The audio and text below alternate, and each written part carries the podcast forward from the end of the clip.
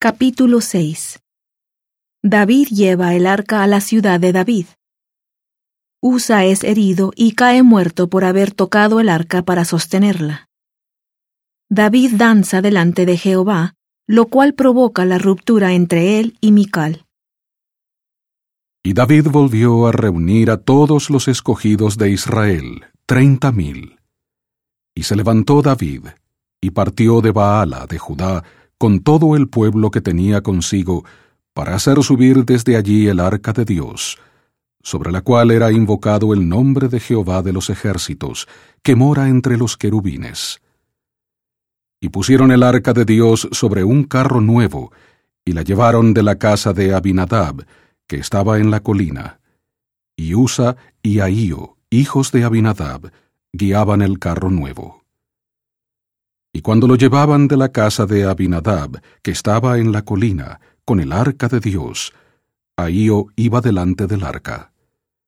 Y David y toda la casa de Israel danzaban delante de Jehová con toda clase de instrumentos de madera de haya, con arpas, salterios, panderos, flautas y címbalos. Y cuando llegaron a la era de Nacón, Usa extendió su mano al arca de Dios y la sostuvo, porque los bueyes tropezaban. Y el furor de Jehová se encendió contra Usa, y allí mismo lo hirió Dios por ese hierro, y cayó allí muerto junto al arca de Dios. Y se entristeció David por haber herido Jehová a Usa, y fue llamado aquel lugar Pérez Usa hasta hoy. Y temiendo David a Jehová aquel día dijo, ¿Cómo ha de venir a mí el arca de Jehová? No quiso pues David llevar para sí el arca de Jehová a la ciudad de David, sino que la hizo llevar David a casa de Obed Edom el Geteo. Y estuvo el arca de Jehová en casa de Obed Edom el Geteo durante tres meses, y bendijo Jehová a Obed Edom y a toda su casa. Y se dio aviso al rey David, diciendo, Jehová ha bendecido la casa de Obed Edom y todo lo que tiene, a causa del arca de Dios. Entonces David fue y llevó con alegría el arca de Dios de casa de Obed Edom a la ciudad de David. Y cuando los que llevaban el arca de Dios habían andado seis pasos, él sacrificó un buey y un carnero engordado. Y David danzaba con toda su fuerza delante de Jehová, y estaba vestido David con un efod de lino. Así David y toda la casa de Israel llevaban el arca de Jehová con júbilo y sonido de trompeta.